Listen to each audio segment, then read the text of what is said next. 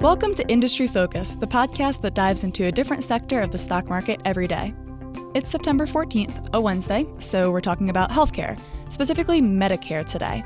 I'm your host, Kristine Harjes, and as usual, healthcare contributor Todd Campbell is calling into Fool HQ in Alexandria, Virginia. Todd, welcome to the show. Hi, Kristine. So, as I mentioned, we're going to talk about Medicare today. I figure we'll give some basics about the different parts and what's covered. And then, regardless of our listeners' ages, whether they are of age to get Medicare or nowhere close to it, I figure it'll be useful if we can give some investing takeaways, what you can learn about Medicare spending, um, and other ways in which Medicare overlaps with the world of investing. What do you think? I think that's a great approach. Let's dive right in. I, I think this is going to be interesting an interesting show for people to listen to, um, especially if they're coming up on um, 65.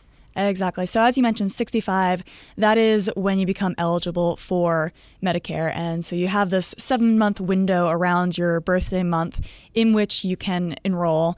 And realistically, you probably should enroll right about then. Otherwise, you do face a little bit of a risk of your premiums rising, particularly the longer you wait, the longer the premium could go up. And for Part B, especially, and we'll, we'll talk about how there are different lettered uh, parts to Medicare. For Part B, the penalty will continue on your premium for the rest of your life unless you qualify for certain exemptions such as if you work past 65 you might end up not needing to to claim it right away in order to avoid the penalty but enough right, that's a pretty stiff penalty when you think about it right it, yeah I mean, exactly 10% penalty in, indefinitely mm-hmm. Yeah. Just for missing a few months. But let's not talk about B too much before we cover Part A. Todd, do you want to give us the rundown on Medicare Part A?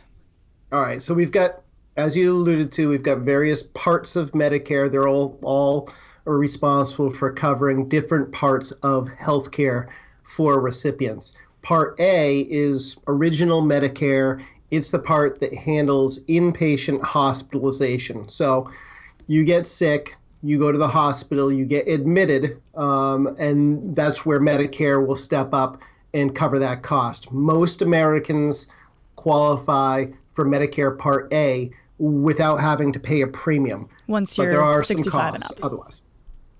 Well, yeah, once you're 65 and up, you will qualify um, unless you didn't pay into Social Security for 10 years or more. And uh, we'll talk a little bit more about how where all this money comes from and how it's funding later. But essentially, it's it's funded by the same uh, tax that pays for things like Social Security. Right. You've you basically have two forms of, of uh, payment for all of these. And like you said, we'll get into the nuts and bolts of it a little bit further on, but it's either going to come via government or it's going to come via premiums. Right. So that is part A. Uh, there's also part B, which is quite different from Part A. It covers things like doctor visits and your outpatient costs, which that could be things like medical equipment or physical therapy. Um, also in this bucket would be preventative screenings and testings. And you actually will end up paying a monthly premium. So this is not completely free. And this is where that penalty that we talked about first thing on the show would really matter. Um, typically, you pay a monthly premium that's around $100. And so you can imagine 10% on top of that if you were a year late for enrolling that's pretty significant over your lifetime. It can it can absolutely add up. You know, I mean, if you were new to um, Part B last uh, in 2016, you could be paying 120 dollars. You could be paying even more than that if you're a high income earner, because Part B uh, premiums uh, there's a standard rate, uh, and then there's also an income adjustment and you know your premiums could go up into hundreds of dollars depending on how much income you report Exactly. And so once you uh, have paid your premium, you are not quite done paying to get Part B uh, covered because you have a deductible per year that you have to meet, meaning expenses that come out of your pocket before the plan's coverage kicks in. And that is $166 per year. And after that, you'll still pay 20% coinsurance. Right. I think that a lot of people think of part of Medicare, Part A and Part B as being, oh, I, you know, I get 100% of my care taken care of. That's not the case. With Part A, um, your first 60 days or so uh, of being in the hospital are covered, but beyond that, you start to contribute to that care uh, on a daily basis. And with Part B, like you said, you've got not only the premiums, but you've got the small deductible, and then you're responsible for that 20% share of the costs. Right. So that's Part A and Part B. I think there, there is something that is referred to as Part C, but I think it might make more sense for us to talk first about Part D, which is your prescription drug plans that are optional and can be added for a cost. And these are administered by private insur- insurers, um, so not just coming out of the, the normal Medicare pot of Part A and Part B. Um, and essentially, what happens here is that you can pay a certain amount, and after that, your drug costs will be largely covered. And there are so many different options out here for Part D. And so, if you're eligible, you really want to look at what types of drugs you need, how often, how much you're spending, and compare the plans to make sure that you get the best one for you. Yeah, it's very important for everyone to remember this because Part D plan costs can vary very widely. And every one of these plans, because they're run by private companies, that you can use drug formularies that reimburse very different amounts depending on the medications that you take. So when you go to enroll in Part D, make sure that you take the time to look through and make sure that any medication that you're on currently is covered uh, in the best tier possible so that your out of pocket costs are less. Because, yes, Part D will have premiums, but you'll also be on the hook for some other costs associated with that, including co insurance um, and, and a deductible. Exactly. So, uh, that, that was part A and part B, and we did D. So now I guess it's probably time to talk about part C, which is more commonly known as Medicare Advantage. Todd, do you want to take that one? Yeah, by the way, you did that in the right. You did that right because it's hard to talk about Part C if you don't talk know what Part A, Part B, and Part D are. Part C is Medicare Advantage. They're, they're plans that are offered by private insurers that oftentimes bundle together and take over the responsibilities of Part A, Part B, and Part D. Sometimes you won't have to pay any extra premium uh, to get a Part C plan. Other times you will. It's really going to depend on the insurer, the level of coverage, how much your co-payments will be, how much your co-insurance will be, etc. The thing to remember about Medicare Advantage and why it even exists is that Medicare original, we'll call it original Medicare, Part A and Part B, they don't cap out your spending. So theoretically, you could pay the 20% co-insurance in Part B forever and you could pay your share of the hospitalization costs once you get beyond that 60 days forever. There's no cap on how much you'll spend in any given year. Part C plans do cap that spending. Right, exactly. And that's something that is important to a lot of people to have that safety and, and the assurance that your spending will be capped. 31% of Medicare beneficiaries are enrolled in a Medicare Advantage. And they're they can be very different, but in general, it'll it'll cover stuff that Medicare doesn't. Uh, you could have hearing, vision, dental. There are a lot of things that aren't covered, kind of surprisingly, by original Medicare that you can find a Medicare Advantage plan to cover.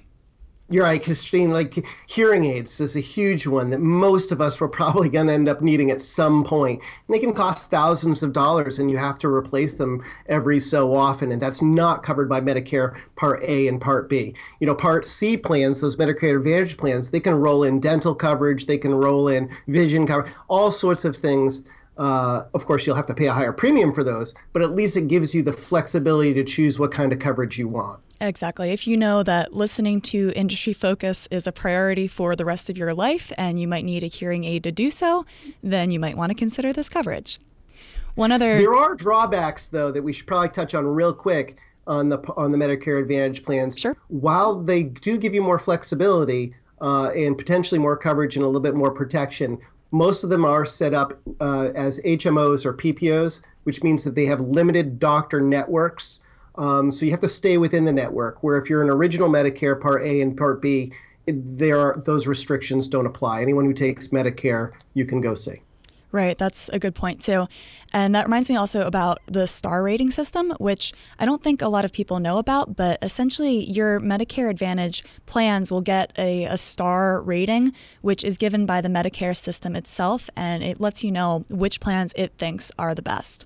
So if you're right, and if you Google it, you can find out which one's are the highest ranked, uh, and there are some advantages to being higher ranked for the insurers. So a lot of them will try and um, and get that five star ranking. Uh, and it's important to do it. I mean, to know just how how highly ranked your plan is. So I, I recommend everybody goes out and at least takes a look at that.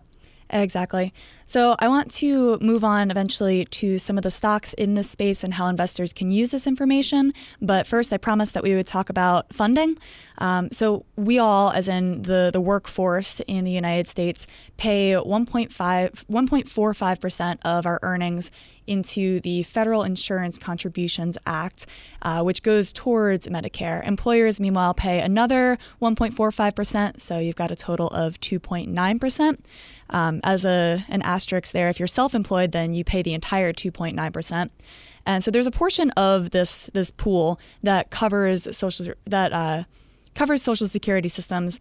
Uh, and it's interesting because that, that tax is actually only levied on the first $118,599 in your earnings for 2016. And interestingly, the Medicare tax part of it is levied on every single penny that you earn. So that is where that money comes from. Do you have anything to add, right. or shall the way we that talk they about break stocks? that out too, Kristine? This would be interesting for for listeners to know. Is that you know the general fund or tax receipts that covers the cost of Medicare Part A, Part B. Uh, the way they break that out is that it starts at 75% of the funding roughly comes from tax receipts and 25% comes from the premiums that are charged to the recipients but that can climb obviously depending on income because of the premium income adjustment. But you know, roughly 75 25 to begin. that is interesting. Okay, cool. So let's spin to uh, some stocks that are in the space. I'll start by pitching Humana. They are one of the biggest Medicare players. They offer plans in all 50 states. They've been part of the program for over 30 years. Over 46% of Humana's 14 million members come from individual Medicare Advantage or Medicare Part D plans. So this is one easy way that you can invest in the space. United Health Group, they, I mean, they're they are a Goliath. Humana is a Goliath. These are big players in in in Medicare Advantage and the Part D programs. Uh, and they're getting bigger every year because remember we've got 76 million baby boomers and they're turning 65 at a pace of 10,000 people for, per day. So anybody who's not opting for just for original Part A and Part B, uh, theoretically, is providing additional revenue to these private insurers. Yeah, around $3 trillion each year is spent on healthcare in the US, and that is only growing. So, about 20 cents for each of those dollars supposedly comes from Medicare, which uh, added up to about 587 billion in 2013. And meanwhile, that's expected to grow substantially. The Congressional Budget Office expects that net Medicare outlays will increase by 67% by the year 2024, which would bring it to $866 billion. So, Todd, as you mentioned, you have an aging population, you have healthcare becoming more expensive, and that does mean that Medicare spending is going up.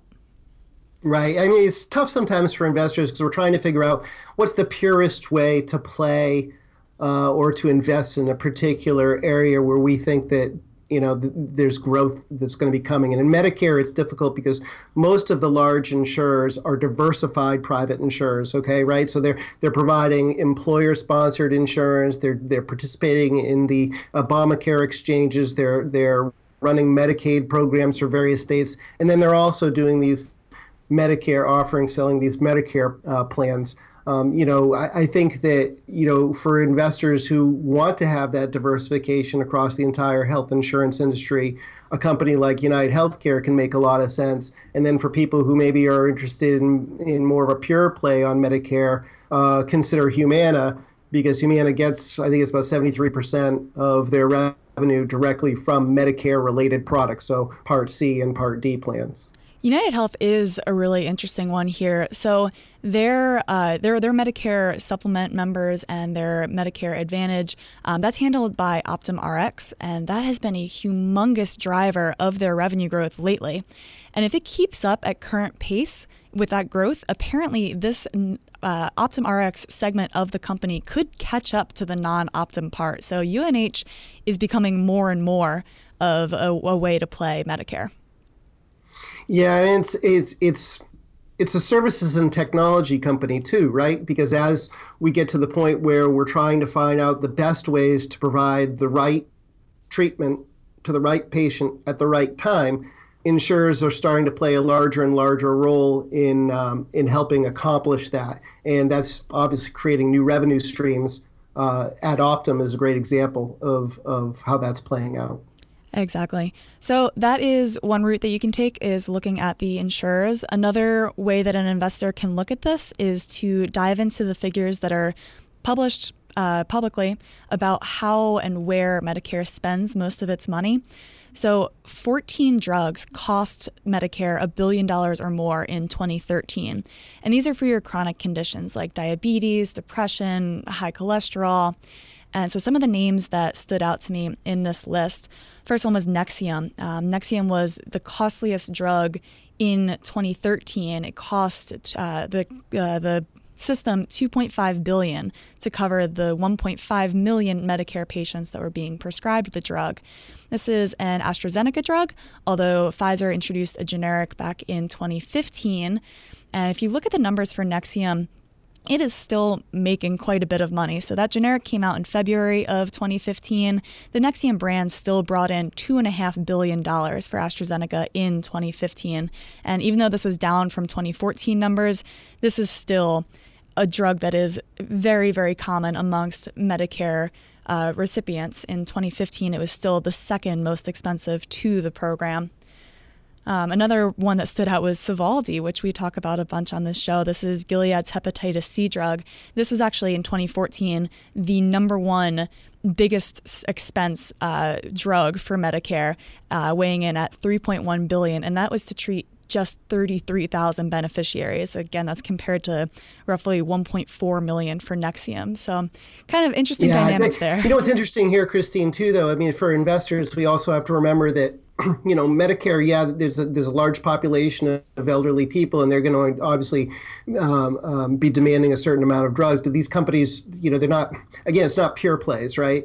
And there's risks that could be associated with that because I mean, we've all seen in the news over the course of the last year all of this payer pushback uh, that could lead to you know regulatory changes that you know kind of put the kibosh, if you will, on future uh, price increases for drugs. Exactly. And I think that actually segues nicely into how we should wrap up the episode, which is to say that with the upcoming presidential election, so much of this could be subject to change. I mean, you have two candidates right now that each have their own policy proposals, and there's really no way to predict exactly what is going to happen to Medicare going forward. Yeah, I mean, there are some common themes across the two major candidates. Um, both Clinton and Trump have said that they would like to have um, Medicare be able to negotiate directly with drug makers. Um, so that's one thing. They both also suggested that they wouldn't be against being allowing for the importation uh, of drugs from cheaper countries into the United States, uh, assuming, of course, that you could guarantee the safety uh, and the and the the authenticity of that medication. Um, you know, Clinton has some some additional proposals, including expanding Medicare uh, to people who are younger than 65. Maybe people as early as 55 would be able to uh, enroll in the program. Uh, she's also proposed some caps on out-of-pocket spending on drugs uh, that could help Medicare um, uh, patients. Meanwhile, Trump has said that you know he, he kind of feels that the that it's a third rail topic and that we shouldn't be looking at reducing benefits to Medicare. We should probably leave it as it is um, from here. Right. So it will definitely be an interesting thing to watch going forward. And every time we talk about politics, I feel like I have to mention that given that you can't predict these things, it's very, very difficult to try to factor them into your investing. And this sort of uncertainty touches just about every industry that there is. So, unless you want to opt out of the stock market altogether, you do have some sort of regulatory risk. But of course, with the pharmaceutical industry coming under such scrutiny lately, it is a hot topic in these presidential campaigns, and I am sure that we'll be hearing more from it on the two candidates as the election season goes forward. So that about wraps up our show for today. I believe we are out of time. Todd, thank you so much as always for coming on. And folks, thanks for listening. As always, people on the program may have interests in the stocks that they talk about, and the Motley Fool may have formal recommendations for or against, so don't buy or sell stocks based solely on what you hear. For Todd Campbell, I'm Kristine Harjes. Thanks for listening, and Fool on.